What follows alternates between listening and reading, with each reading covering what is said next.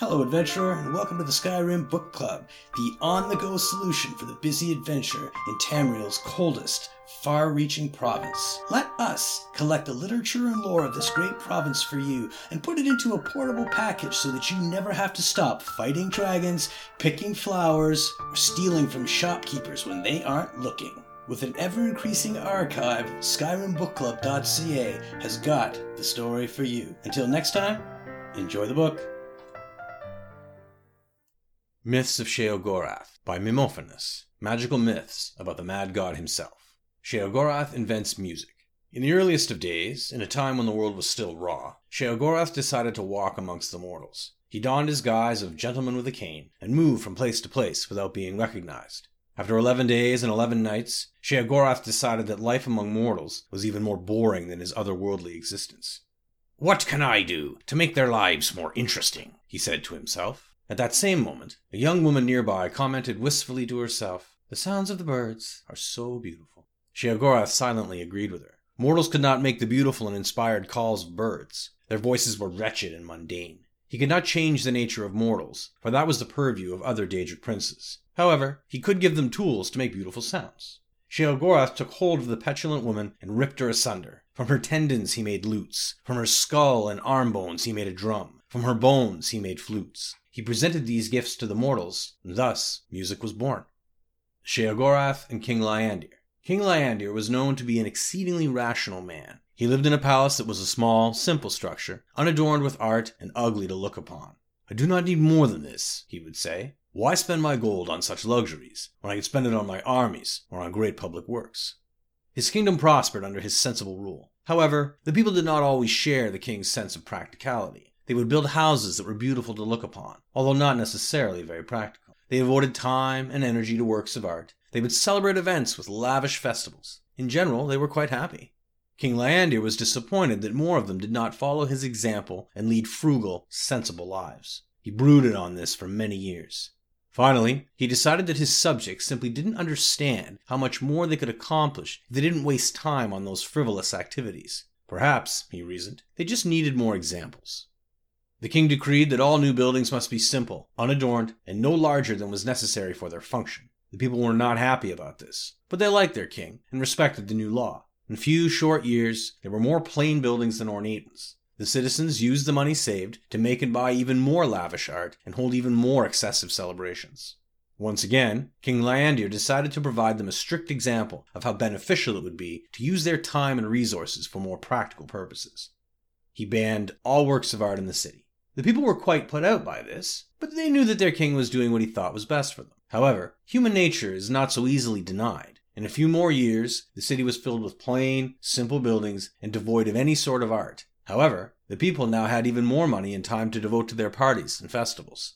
With a heavy heart, King Lyandir decided that his people were to be treated like children. And like all children, they needed rules and discipline laid down by great figures of authority to make them understand what was truly important in life.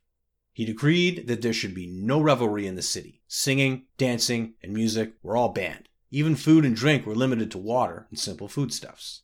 The people had had enough. Revolt was out of the question, since King Lyandir had a very well-trained and equipped army. They visited the shrines and temples in droves, praying to all the gods, and even to some of the Daedric princes, that King Lyandir would revoke these new, oppressive laws. Sheogorath heard their pleas and decided to visit King Lyandir. He appeared to the king in his dreams as a field of flowers, each with arms instead of petals, and the face of the mad god in the center. "I am lord of the creative and lord of the deranged. Since you have no use for my gifts of creativity, I have decided to bless you with an abundance of my other gift." From that day forward, every child born in the city was born into madness. Since infants do not reveal illnesses of the mind, it was several years before this was realized. The king's own son was among the victims, suffering from seizures and delusions. Yet, King Lyandir refused to change his ways. When his son Glint was twelve years old, he stabbed his father while Lyandir was sleeping. With his dying breath, King Lyandir asked, "Why?" His son replied, "It is the most practical thing I could do." The new, young king ordered all the palace servants slaughtered. He ordered a grand festival to celebrate his new reign and the repeal of Lyandir's laws.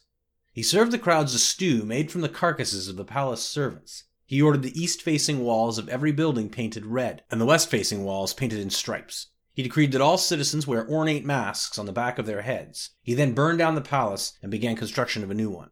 In the new palace, the young king ordered his personal chambers to not have any doors, for fear that small woodland creatures would attack him. He ordered that it have no windows, for fear that the sun and the moon were jealous of him and plotting his death. And thus ended the line of King Lyandir. The people of the city returned to their grand works of art and raucous celebrations. They talked and acted as if they still had a living king, and even kept up the palace, using it to house and care for their mad children. Sheogorath was mightily pleased with this outcome. From that day forward, the city was blessed with more than the normal number of gifted artists and deranged citizens. The Contest of Wills. A mighty wizard named Ravate once walked the winds of time to find Lord Sheogorath. His intent was to win a favor from this most capricious of the Daedric Princes.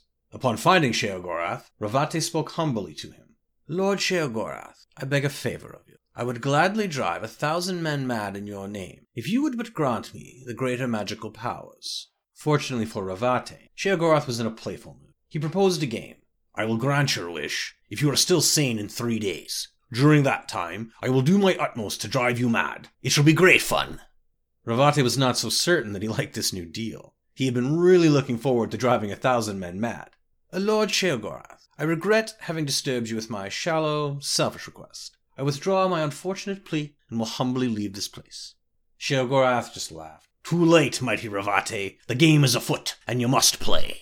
Ravate fled, only to find that all exits from the Daedric realm were now sealed. He wandered aimlessly, constantly looking over his shoulder, jumping at every noise. Each moment brought new terror as he waited for Sheogorath to begin. After three days, Ravate was convinced that every plant and animal was a tool of Sheogorath.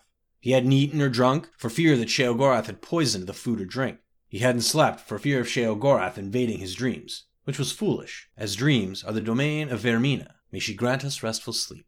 It was then that Sheogorath appeared to him. Ravate cried out, "You have set the whole world to watching me. Every creature and plant are doing your bidding to drive me mad." Sheogorath replied, "Actually, I have done nothing. You have driven yourself mad with your fears. Your delusions prove that you are truly deranged, and therefore I win. While you wanted to make a thousand men mad, I only wanted to break one man's mind. Yours." From that day forward, Ravate served Sheogorath's every whim. Whenever daring travelers try to approach Sheogorath, Ravate warns them, "Sheogorath is already inside each of us. You have already lost."